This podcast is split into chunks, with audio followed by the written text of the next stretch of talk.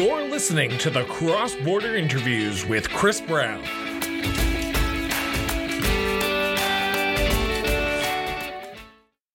Welcome back to the Cross Border Interviews with Chris Brown. I am your host, Chris Brown, and I am pleased and honored to have our guest onto the show today. And a little bit of a preamble to introducing our guest.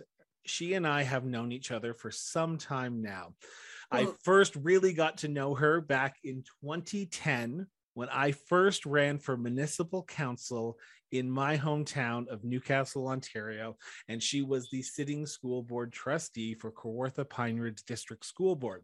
Uh, since then, we have, well, we've tried to stay in contact with each other, but uh, we just had a pre-interview before the interview, and it feels like we have picked up where we left off.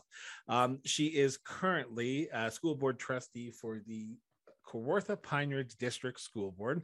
And as of twenty eighteen, which I thought it was a little bit like earlier than that, but twenty eighteen, she is the president of the Ontario Public School Boards Association. Please welcome my friend, Kathy Abram. Kathy, Thanks, welcome to Chris. the show. It's so great to see you again. Uh, it's so great to see you as well. Um, Kathy, I'm going to start the line of questioning off the exact same way I've started every single one of my interviews off with elected officials, so you're no exception. Where did your sense of duty to serve come from? Uh, you know, I think that the role that I play as a politician is a little bit uh, different than other levels of government, because my sense of duty to serve uh, is completely wound up in kids and education. And, you know, I've been doing this job, I've been had this role as trustee since two thousand three. Uh, but before that, I was a volunteer in my kids' school, you know, uh, the classic story, my My kids uh, were in school and I joined the school council and did all of that stuff. And, and so for me, it wasn't so much about um, the, being a politician, it was about helping kids. And so that's always what this job is about me. It's a, it's wrapped up in kids. So, so yeah, it is public service, absolutely. Uh, and, and I can go on ad nauseum about the importance of the role we play and why it matters to, to everyone. Which we will. Certainly it's about kids. What's that? We certainly will be going on length about that issue. But I want to start with that twenty, two thousand three election when you first were elected. What was the issue? What was the moment that you decided to your uh, thought to yourself, okay, this is the election that I need to get involved in because I believe that this issue needs to be addressed and I believe I'm the only one who could address it? Well, to be quite honest with you, I had not even ever thought of running for trustee. Really? I was, uh, you know, in Ontario, we have school councils. So uh, some places, you might know them as P T As, but in Ontario, we have school councils. In uh, my board in particular, we have regional school councils. So every region of the board has one uh, large council where all the chairs of the committees get together. And I was chairing, I had three kids in three schools, and I was chairing all of the school councils just because I like that. And uh, I was also chairing the regional school council. And you may remember that our trustee at the time was Bob Wilshire. And Bob had been our trustee, and, he, and, and Bob and I only lived like maybe four or five blocks from each other, right? So I've known him for some time, and he was great. He was a great trustee, and, and I, a lot of respect for him. Unfortunately, Bob became ill with cancer, and I remember uh, getting the, I remember getting a phone call, and I don't even remember who it was, but I remember getting a phone call at one point and somebody said, Bob wants you to come and see him at the hospital. Well, you know, I knew Bob, but I didn't know Bob that well, but I went. And if you remember Bob, he, if he really liked you, he never called you by your first name. I don't know. It was a thing with him. So I remember getting to the hospital and uh, and Abraham shut the door and he ex- com- started to tell me why I needed to run for trustee and why I was the person that he was picking to fill his spot. And honest to goodness, I, until that moment, had never really thought about it. I was, I was, um, you know, I was uh, doing my thing. I was being a mom. I was, but I loved what I was doing. And, and it really, truly wasn't until that moment that I had even thought about running for trustee. Now, uh, the other thing that happened in that year is, unfortunately, Bob passed away in March, and the board had to appoint somebody to, to be the trustee to fill in until till October, until the election. And uh, I put my name in, and uh, and you know, I thought I was incredibly qualified to be the appointee, and they appointed somebody from Peterborough. And I was like, hang on a minute. Yeah, yeah, I, they appointed somebody from Peterborough. And I remember thinking at the time, yeah, no, this really matters. It really, really matters who represents Clarington. It really matters that somebody who uh, is sitting at that table knows our communities and knows our kids, knows what's happening. And, and I think that almost uh, as soon, remember back in those days, you could start uh, filing for election in January of the year of the election. I think the day I found out I didn't get the appointment was the day I put my name in, because I thought, yeah, I totally can do this. And I totally can do this better than that person. And, and that's, that's how I became a trustee. But, you know, seriously, had never thought about it until Bob, I, I remember coming home from the hospital and my husband said to me, like, what was that all about? And I said, well, I think I just got blessed by the Pope. Like, it was just like, I was like, so taken aback. But yeah, and that's how I got, that's how I got in, that's how I got here. But I had an interest. It's not like I came from nowhere. Well, yeah. Which, which we'll talk about in two seconds, but I just want to clarify something here for a second, because in, in Alberta, where I'm currently located, we have school boards that span very large areas. So for the Kawartha Pine Ridge District School Board, which has been around for some time, it is the, you were first elected as the school board trustee for Kawartha Pine Ridge District School Board, correct? Yes. It's been there that long. Um, Kawartha Pine Ridge District School Board takes in Peterborough, which people may know if they're listening to this, Clarington, and what other areas? Because if I'm not mistaken, it goes all the way through Northumberland, almost out to Brighton, does it not? Yes, we, we Kawartha Pine Ridge takes in uh, fourteen municipalities, towns, and cities. Uh, we go from, uh, if you're looking on a map, uh, we go from the border of Oshawa and Courtice all the way out to Trenton, to just the uh, the border of Trenton. Okay. And as far north as Opsley. And so we're seventy-seven hundred square kilometers. That is a very large, large area. And for anyone who is still a little bit confused, take Toronto, head east. Head, yeah, yeah. head head east. Once you hit Oshawa, that's the border of where you're going to be. Well, the border of Clarington and Oshawa is where you're going. So that's the start of it. And that is where Kathy is uh, located. She's in Clarington, which is uh, my old hometown. Newcastle's my old hometown. Um, I want to stay on this, uh, that two thousand three election, because you have had the honor to represent the school board for some time now, and you are uh, someone who I've known to be passionate about school board issues.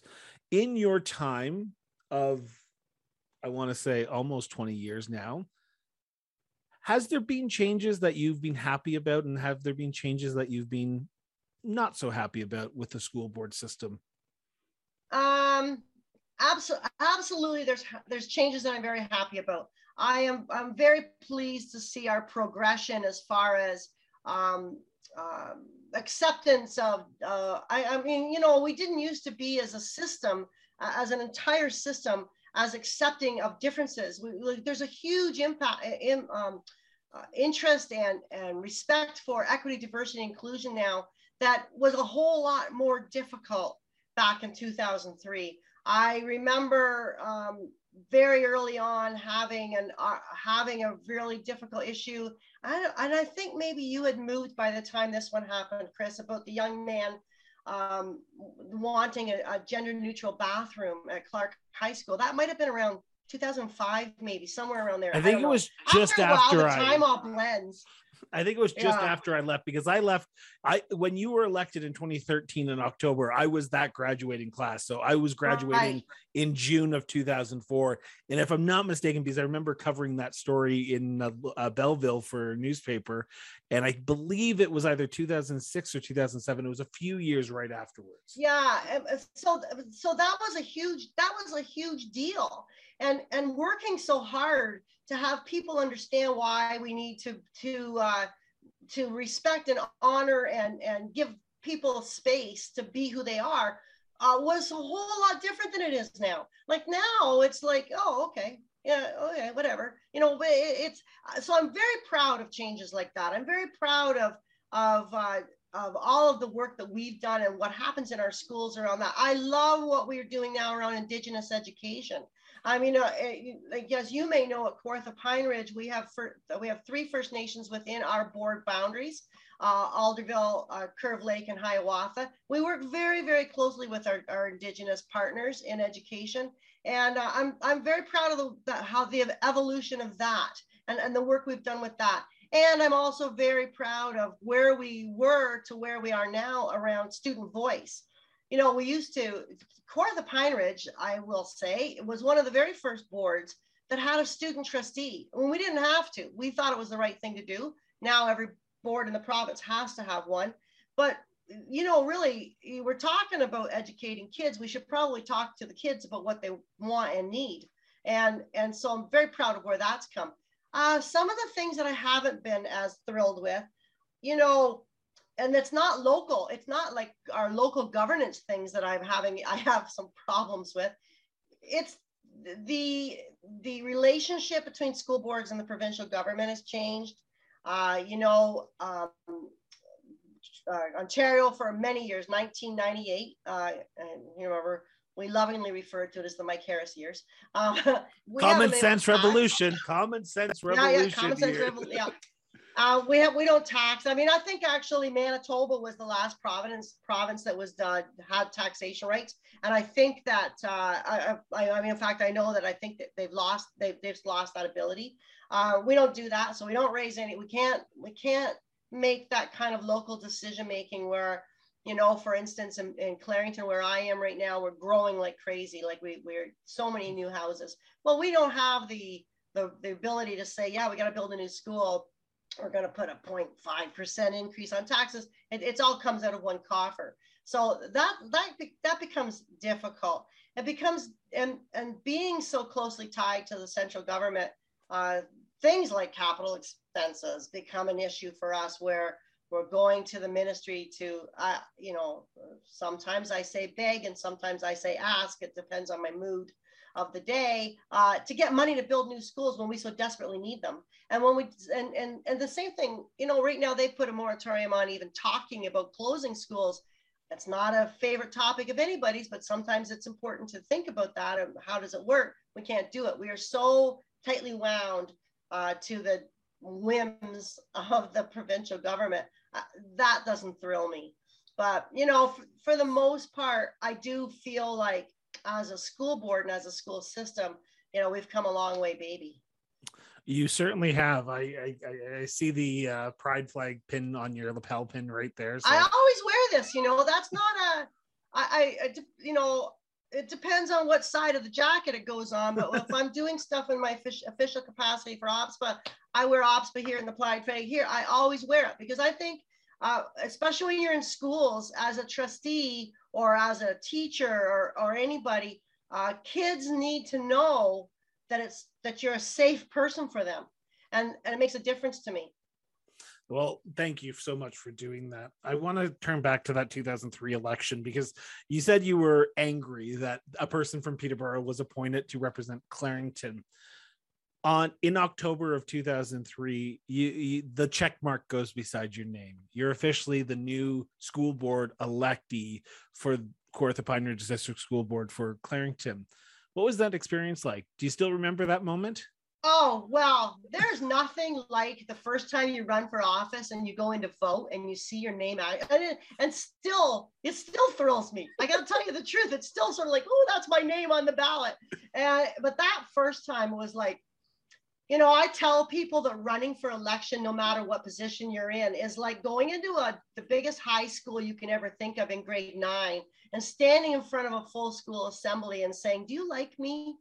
And and it's it's it's really hard. It's hard. But I remember that night and being, you know, so happy that I won. But I also remember waking up in the middle of the night and thinking, oh, my gosh, I, I won. And and. Can I, I, I was, I was very nervous. I was very nervous about it, but, you know, uh, it turned out that, yeah, this was the place for me. And I, it, it all made sense to me. And I, don't get me wrong, running for trustee is, is not uh, for the faint of heart. And it's also, there is a steep learning curve. And as much as I felt like I'd had a lot of experience uh, with the school board and I'd been on policy writing committees and I'd done all this, I, I didn't know half of it.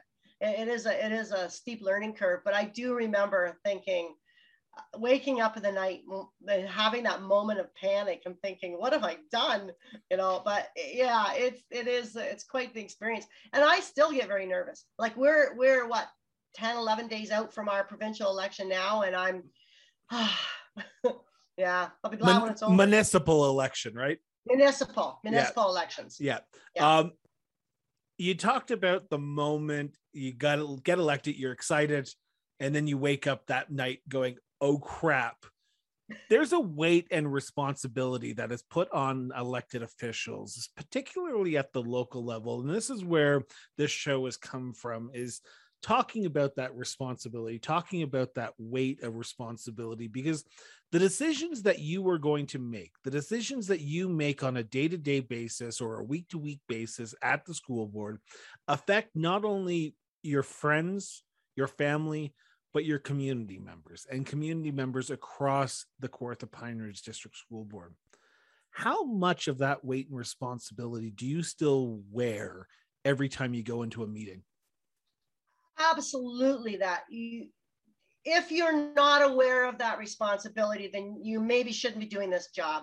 You know, I, as you mentioned, I'm president of our provincial association. So uh, I do I do a lot of speaking engagements where I talk about the role of trustee and why it matters.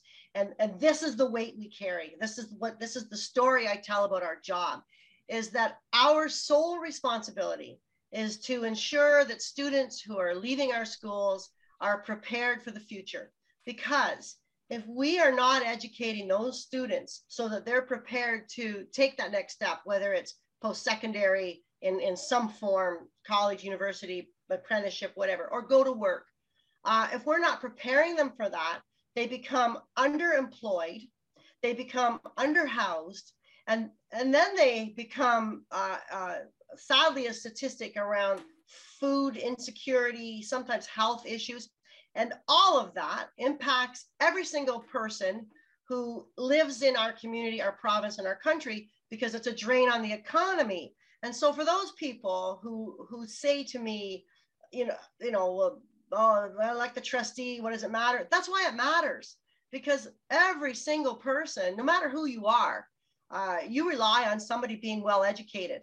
And, and it starts with us. I wear that responsibility. I'm, I'm, I, you know, I'm very aware of it, and I try to get that across to people, especially right now in the in, in the midst of an election, about, about the importance of knowing who your trustee is and who is setting the direction for education in your community for years to come. We don't have room to mess up and go back and do it again. You can't say to some kid, you know, we didn't do grade two right when you were there. And I know you're seventeen now, but let's go back and redo grade two. We we we got to get it right the first time. And so that's, I, I wear that responsibility, and I'm I'm very aware of it. And I try to get that across to people about that's why our role matters. But how do you balance that? Because with the the K P R being such a large board, you are there to represent Clarington. But at the end of the day, you can't look at just the issues that are in Clarington when you're making board decisions, because you have to look at the board as a one whole entity, with bringing the ideas and the concerns of the parents and the schools to the school board from Clarington. So for you, how do you balance the needs of your community against the needs of the board? Because you're there not to just represent Clarington, you're there to represent the entire K P R, even though you're only elected in that certain area?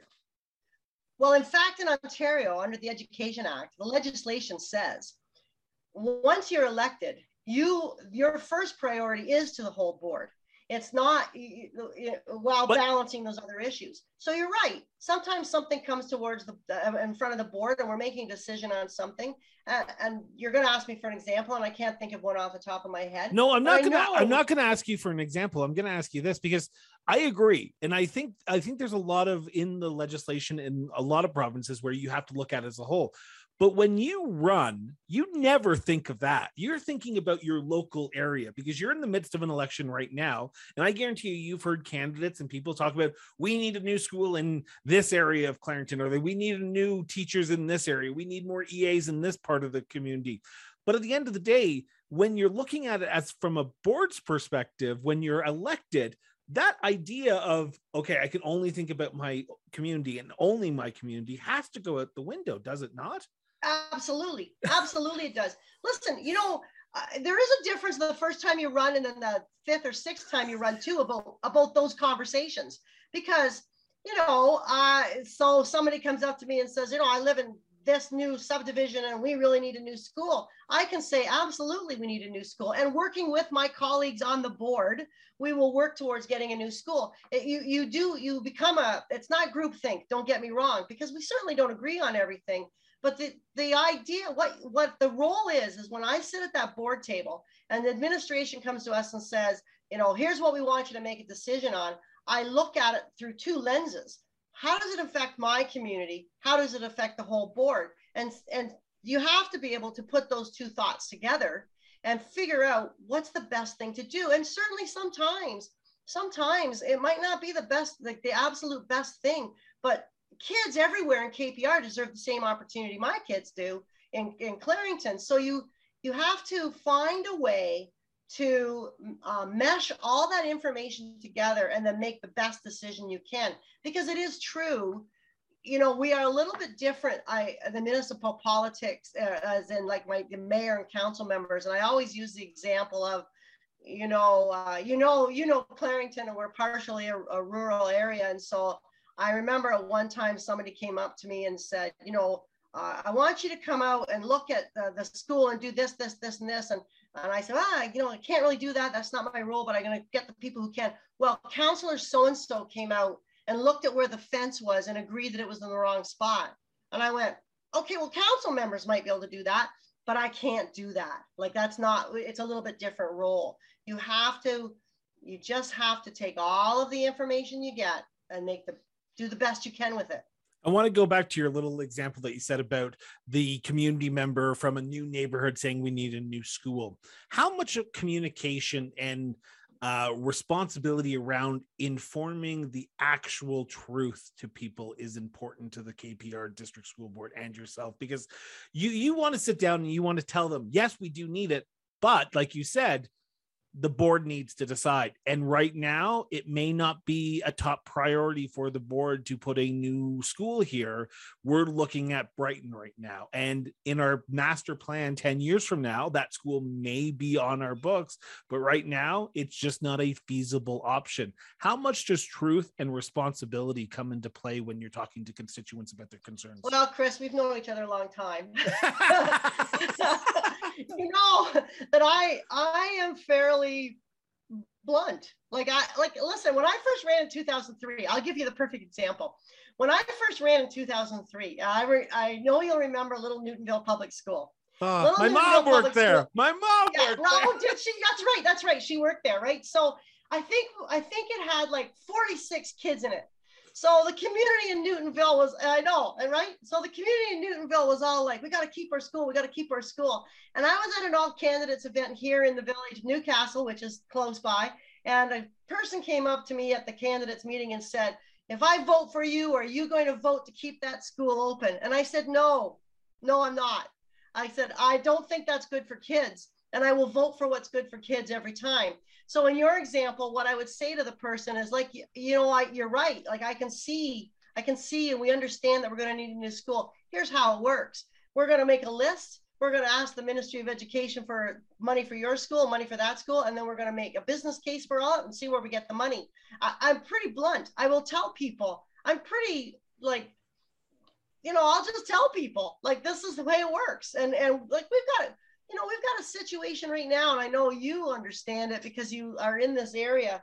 Uh, Clark High School, when you were there, I think it probably had about six hundred fifty kids, right? That would be about right. I think, I think my, my graduating class was, I think, fifty-two kids, if I'm not mistaken. Okay, that's but listen, all. The entire school has one hundred fifty kids in it right now. What? Yeah, yeah. It's it, we because. Uh, we went through this sort of demographic change. Well, we went through decline. Everybody went through decline. And then when we started to, to get go back up, because that school had gotten so small, we're not able to put the same programs in it. So everybody was going to where the programs were. So yeah, we've got a problem. I have been campaigning hard with this, the Ministry of Education to get uh, uh, the school, and then, and then people didn't want to go on the highway. We are the only school in Ontario that is situated on, they don't call it a four hundred series highway, but it's pretty much a four hundred series highway. And nobody one fifteen.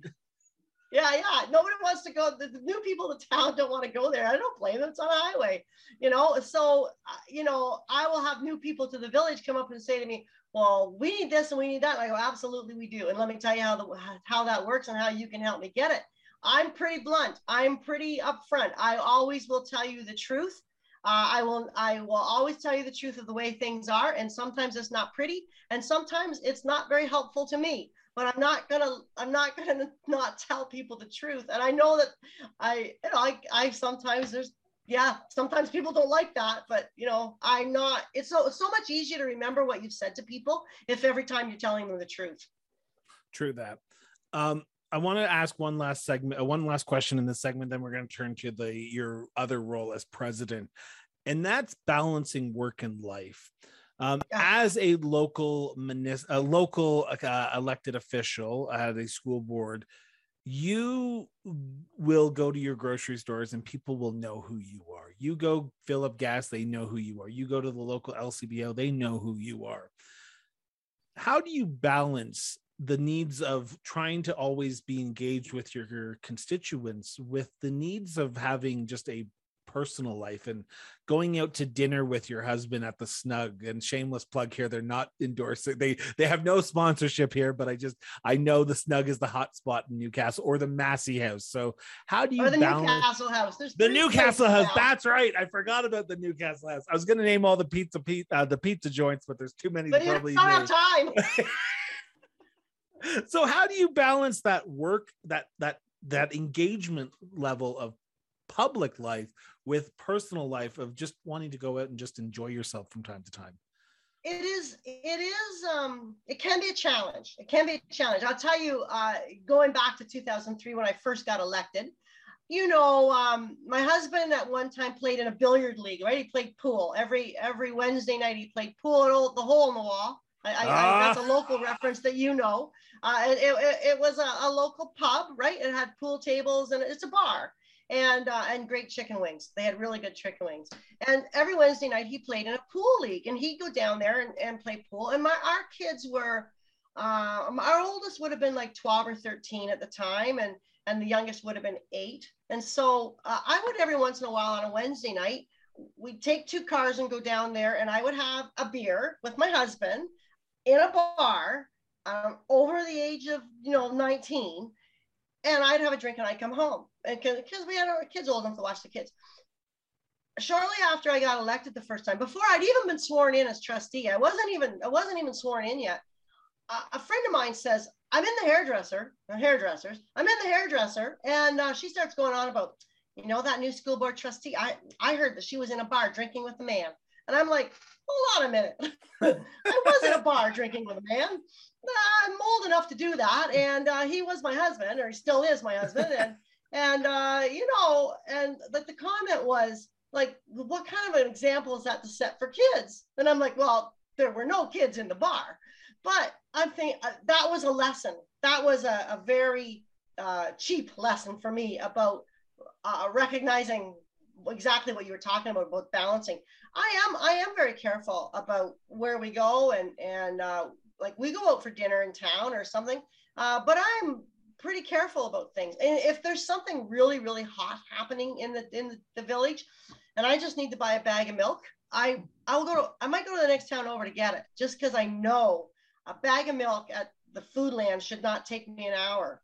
I you know I could I could walk there and back ten times. You know, it, but it happens.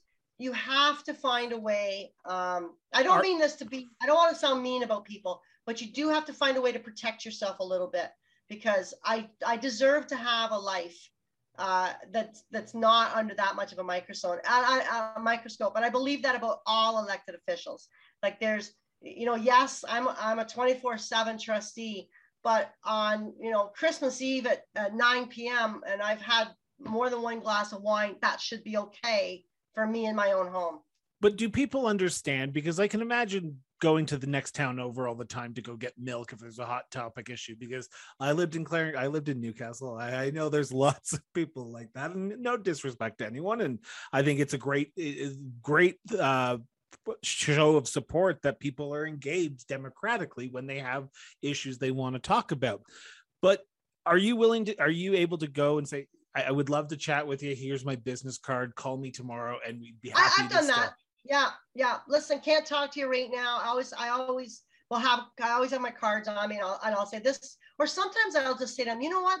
I don't think this is a great place to talk about this because everybody can hear us. So here's my card, call me tomorrow. And I would, I'd love to talk to you. I can do that. And I have done that. And, and people, for the most part, you're right. I mean, I, I, they're engaged. At least they want to talk to you. I mean, you know, that's, that's a good thing. Um, and I have done that. People are pretty good for the most part about that. Every once in a while, you know, I, you know, we've been through in, in our board, some pretty um, big school closures. And I can remember one, not in Clarington, but in Peterborough in particular, which was pretty, pretty ugly. And uh, I remember a, a very big man backing me up against the wall and putting his finger in my nose. And I was, I was actually a little afraid, you know, wagging his hand at me, telling me nonsense actually. But, you know, you, uh, you have to learn how to diffuse those situations when the anger comes out. For the most part though, people just, they, they just care and they just want to talk to you, but some, but there is a balance. You're right. I mean, I, I kind of have this rule about, I don't answer the phone after about eight thirty p m at night. I, I, I need time to decompress from things. Everybody does. I, you know, I'm kind of careful about a few things like that about, you know, listen, I, I, you know, you've known me a long time. You know, I, I have a daughter who, who uh, struggles with mental health issues. And I've learned a lot from her struggles about taking care of my own mental health.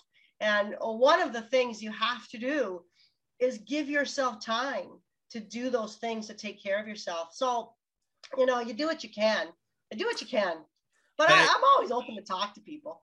I, I know I said that was going to be the last question in that segment, but I have another one to follow up with, because we are seeing the rise of online hate, of uh, political partisanship through online uh, forums. We are seeing federal politicians attacked. We are seeing provincial politicians attacked. We are seeing uh, out here in Alberta, some municipal politicians attacked, whether it be through online discussion boards, Facebook, Twitter. And that's why I think Twitter and Facebook is the worst thing ever. But here we are.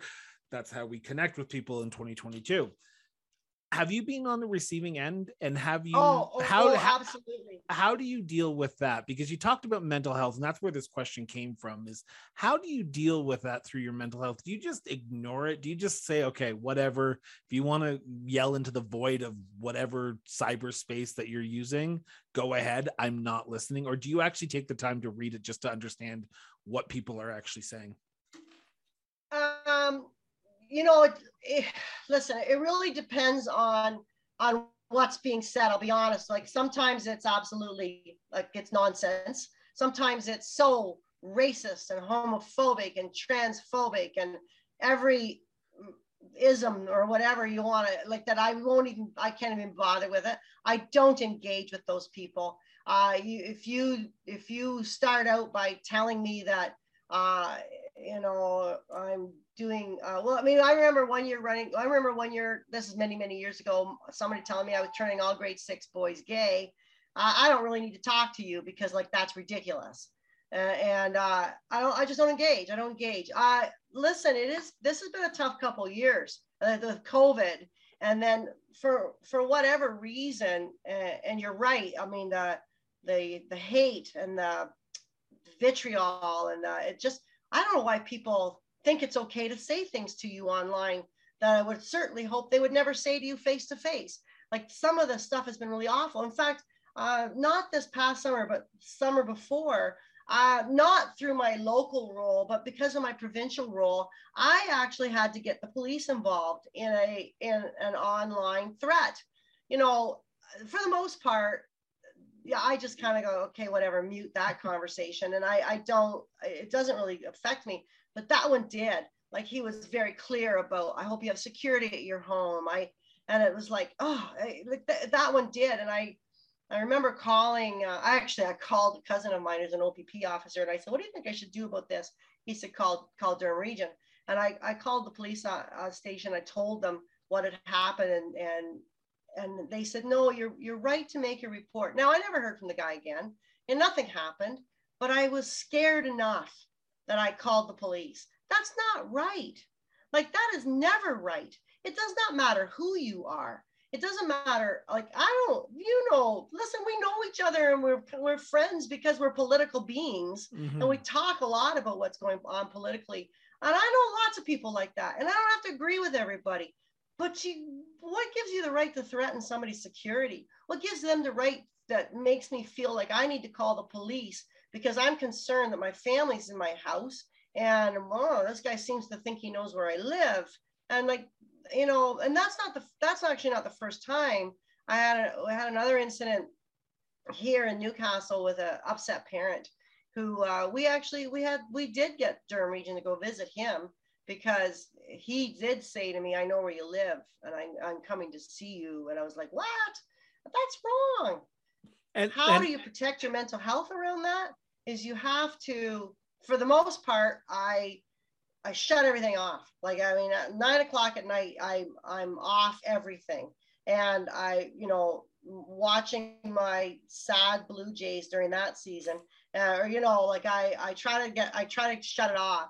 Um, it, it is hard. It's hard. You have to work at it. I go to the gym. I tell people I, I clearly don't go because I'm trying to be thin, but I go to the gym because of my brain. Like I, it, it helps me with my mental health. You just find ways to take care of yourself. Um, I want to turn to the big topic, and that's your role as a president of the Ontario. I want to make sure, because every time I said it in the, my pre-interview before you even got on, I always got it wrong. But the president of the Ontario Public School Board Association. And I want to start with this question. And before I preface this question, before I state this question, I'm going to preface it with this. This is a conversation between Kathy and myself. This is an opinion of her. This is an, this is a conversation. This is not a motion at the School Board Association's council. This is not a direction. This is just an opinion. We seem to forget that sometimes people can have opinions, and yes, they do then get brought forward in a political sense. But this is just a, a political opinion right here, right now. Kathy, in your opinion, what is the biggest issue facing school boards in twenty twenty-two heading into this new term? Oh, uh, if I were to ask my colleagues, and if I were to just kind of look around at the things that are happening right now with my provincial colleagues and um, just things that I see that are happening right now, I'm going to say protecting public education as a, as public education. Um, you know, you and I spoke briefly earlier about what we're seeing happening here in Ontario. We're seeing it happening uh, from, I'm hearing from colleagues across the country of people trying to uh, get on school boards to change uh, kind of the direction we're heading about uh, on the issues of equity, diversity, and inclusion. I'm going to tell you, uh, that's my biggest fear uh, around this election. And, and um, you know, every, every local, every local trustee, every local school board is going to have their own little local, lone, local issues. But I would say provincially, that's what I am most concerned about. The change in um, what we're seeing, this change uh, around acceptance and trying, and people who do not believe in it, in all of an E D I, as we call it, as we short form it, because we short form everything in education, um, who do not believe in that, trying to take over school boards. That is not good for kids. That is not good for our province. That's not good for our country. It's not good for this world when we become racist, homophobic, transphobic people. And trying to keep that element out of school boards is a, is a concern of mine right now. So how do we fight back? And I say, I don't want to say, actually, I'm going to rephrase that question because I hate the word fight in this, in the sense when you talk to split school boards. How do we, how do we change that? Because yes, you're right. And we're seeing it here in Alberta. And I've talked to school board trustees from across this country, and they're saying the exact same thing. Um, elections are elections. Elections matter. People get out and vote, and they, the best person, the person who had the most plus one vote wins. And we are in a situation right now where we're seeing a more right-wing, uh, more conservative bent when it comes to people looking at school boards. How do we change that? How do we get people to understand that equity, diversity, and inclusion actually is a priority and needs to be a priority? Because I, and I, we said this during the interview before, the pre-interview, and I'm going to say it again. I remember growing up, growing up at Clark High School, I was a gay kid. And I can tell you the hate, the vitriol, the attacks that I got on a regular basis. And I, from people that say that they're friends now who have reached out, out after my cancer diagnosis and said, sorry to hear about your cancer diagnosis. And I'm saying, you made my life a living hell in high school. And now you're doing this. So how do we change that? Because we have come so far, and you're right. It looks like we might be going backwards instead of forwards. Well, first of all, I, I want to say this. Um, I try not to refer to those folks and this whole thing as necessarily conservative. I don't True. believe they're truly conservatives. I think that there's there's something else afoot, and I don't even know what you want to call it. Alt-right it would be for sure. But I'm, I mean, I have, I have friends from all political stripes, and I know lots of people who would call themselves conservatives who do not uh, adhere to those ugly thoughts. So, and we're very clear about that. Um, you know, it's almost like a two steps forward, one step back thing, right? Uh, listen, I think that uh, we've talked about this. In fact, just, just recently, uh, in the last couple of weeks, we had our board of directors meeting for, for O P S P A. Uh, we never say again, it's an acronym. We never say Ontario Public School Boards Association. It's too many words.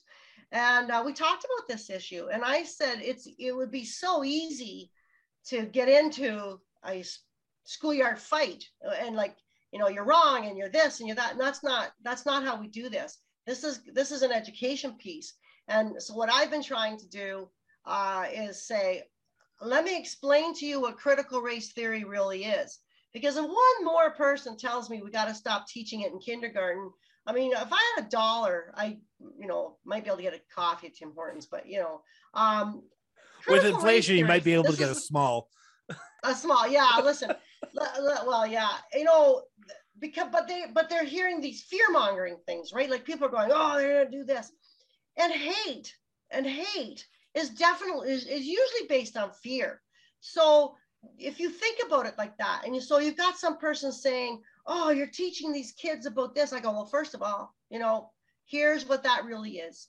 Here's why we're not teaching it. But here's why we think these things matter. And I'm, you, you really have to just recognize that it comes from a place of fear and then educate them. And that's incumbent upon all of us. It's not just up to me, and it's not up to the teachers in schools. It's up to, you know, you're sitting at, you're sitting at Tim Hortons having a coffee with your friend, and your friend says something that's not, that you're shocked about likely, and that's not true or accurate. You have to have the confidence to say, no, that's not right. And it, I, I liken it to the bully and the bystander, right? How long, how often do you always hear about, yeah, you can't, if you see bullying happen, you have to say something. If you see racism happening, you have to say something. If you see, you know, uh, somebody being transphobic or homophobic, you have to say something. You don't have to be confrontational. You don't have to be ugly about it. You can just be educational about it. And that's, that's how I think we have to do this. Now, having said that, um, it's, it is hard. I think the kids are going to save us on this one too. You know, uh, kids don't, for the most part, come to school already deciding who it is they don't like. Like they come to school and and every kid in their classroom is there. When you're four, every kid in your classroom is your friend. And uh, somewhere along the lines, they learn that they're being taught something different. And it's they're eventually going to uh, be the ones that tell us it's wrong. I it's I liken it sort of to the, the smoking thing, right? It was kids that convinced their parents that this is wrong. And I think that's what's going to save us. And that's our job as, a, as school board trustees, as school boards, to make sure those, those that's why this election matters, uh, to make sure that those lessons are in school so that when, you know, we don't, we're not telling anybody uh, they have to be or should be or can't be anything. We're just telling people in kindergarten that, you know, uh, little Johnny, Susie, whomever that sits beside you, yeah, they got two dads, they got two moms, that's okay. Who cares? Who cares? And and that, that's all we're telling people, be kind. And and that's how it starts. Those, those little lessons where it's in the curriculum, where they they see that um, uh, the, the person that you're learning about that's doing this big science experiment has brown skin and it's normal. And, and that's how it starts. It, it is a hard one. It's a really hard one, but I, I know uh, right wins in the end, and we're right about this one. So, so we'll, we'll get there. What's your relationship like with the Minister of Education in your role as president of OPSBA? OPSBA. OPSBA. Well, it is a, listen, we work very closely with the ministry. I, um, you know, I, we, we talk about having different levels of relationship. You know, that's the politician, the politician level. So I talk to him quite regularly. I'll be honest and tell you, over COVID, we, we were, we spoke quite regularly about how we were managing things, what's happening uh, in schools, and, and offering advice and those things. Uh, we still do. I mean, there's a, if there's a, It's, it's quiet right now because there's a respect for the fact that we're in the middle of an election, right, for my job. And uh, but if there's an issue that's come up, I I have his cell phone number. I'll call him, and I have, or, or send him a quick te- quick text and say, I need to talk to you about this. So I have a relationship with them. We have to have a relationship with them. They they are uh, they're the money people, and, and and they set curriculum and they set legislation around our job. So we need a good relationship. And it's our organization is nonpartisan. So, you know, before uh, the Ford government got in and it was the P Cs, it was the Liberals, and our organization had the same relationship with them. And we work very closely with our Ministry of Education. I also work closely with the critics, and don't, you know, don't think that just because, you know, the, the Liberals or N D P or Greens aren't in power, we're in contact with them as much as. I want to turn to my last question on this subject before we wrap up, because we're almost at the fifty minute mark and I don't want to take up more of your time here, Kathy. And that is, as the president of OPSBA, OPSBA, OPSBA, OPSBA. OPSBA, which is the weirdest acronym I've ever heard, but know, here we are, we I live know. in twenty twenty-two. Could be worse. Um, you are responsible to look at, look, to lead the organization and it's many, many school boards. How do you balance? We talked about the balance of local and individual on the Kawartha Pine Ridge District School Board. How do you do it on a provincial level? How do you balance the needs and wants of all the different school boards? Because I, I have been watching the news and I see what school boards are going through in Ontario, and the one in Halton is going to be different than the one in Ottawa, and the one in Thunder Bay is going to be different in Kenora than down in Clarington. So while you are a rural urban uh, trustee, because Clarington is kind of a rural urban divide, how do you balance the moving forward as one, as a school board association? So there are things we all agree on. We have we have priorities that we all agree on, right? Uh, so uh, mental health of students, uh, capital funding. Like there, we have the five or six Indigenous education. Like, like we have priorities. Underneath those priorities, it absolutely is different wherever you are in the board. So if if something's coming up that we're commenting on or advocating for provincially, I will actually say, it is very important that we have local flexibility about this, because what's happening in Clarington or Kingston or Ignace or Thunder Bay or Kenora or anywhere in this province is not exactly the same. We're not cookie cutter. It, it, I take a lot, I spend a lot of time trying to understand each area's issues, because clearly, uh, you know, you live in northern, northwestern, northeastern Ontario. It's a whole lot different than downtown Toronto. Does it make it worse, better? No, it just makes it different. And so we need to understand that. Um, you're right. It's a, you know, the, the, we represent the, uh, the seventy, uh, we represent the thirty-one English public school boards, ten school board authorities. There are seventy-two school boards altogether in Ontario. We have, we have thirty-one of them and ten authorities. We represent seventy-three percent of all the K to twelve eligible school kids, school kids in Ontario. They're in our schools. So we have a big responsibility, and it's my responsibility to make sure that everybody's viewpoint or everybody's issues are sort of uh, being looked at. We push hard about local flexibility. about being able to uh, have room in any government direction to, uh, to do it the way it suits my area. That's one of our big priorities, is to make sure they understand that. How do, it is incumbent upon me to keep in touch with uh, my colleagues to make sure I understand their issues. And that's how you do it. And there are times, there are certainly going to be times when, you know, how an issue impacts one area over the other is going to be negative and positive for each area. It's up to me to say to the ministry, up to my the staff at my office to say to the ministry, yeah, you need to know this and you need to find a way to fix it. And that's, it's an interesting position. It's it's a it's a real juggling act sometimes. Do you enjoy it? It really is. I love it. Listen, I'm in my I'm in my fifth term, my fifth year as president of O P S B A. I, when I get done, uh, I, we do two year terms, so my term is over um, uh, next year. I I will be the longest serving, and uh, not next year, twenty twenty-four. Boy, I'm pushing things. I'll be the longest serving president of O P S B A they've ever had. I love it. I love the. Uh, I just the interactions with uh, people across the province, the understanding what's going on, that feeling of uh, having such an impact on such a big level, because, you know, kind of what I I always feel really, I, I this uh, it's embarrassing. I feel bad when I say this, like what I say matters, and and having that kind of an impact is like pretty heady stuff, and and knowing that um, you know. knowing that when stuff's hitting the fan, the Minister of Education calls me. Like that's, that's pretty big stuff.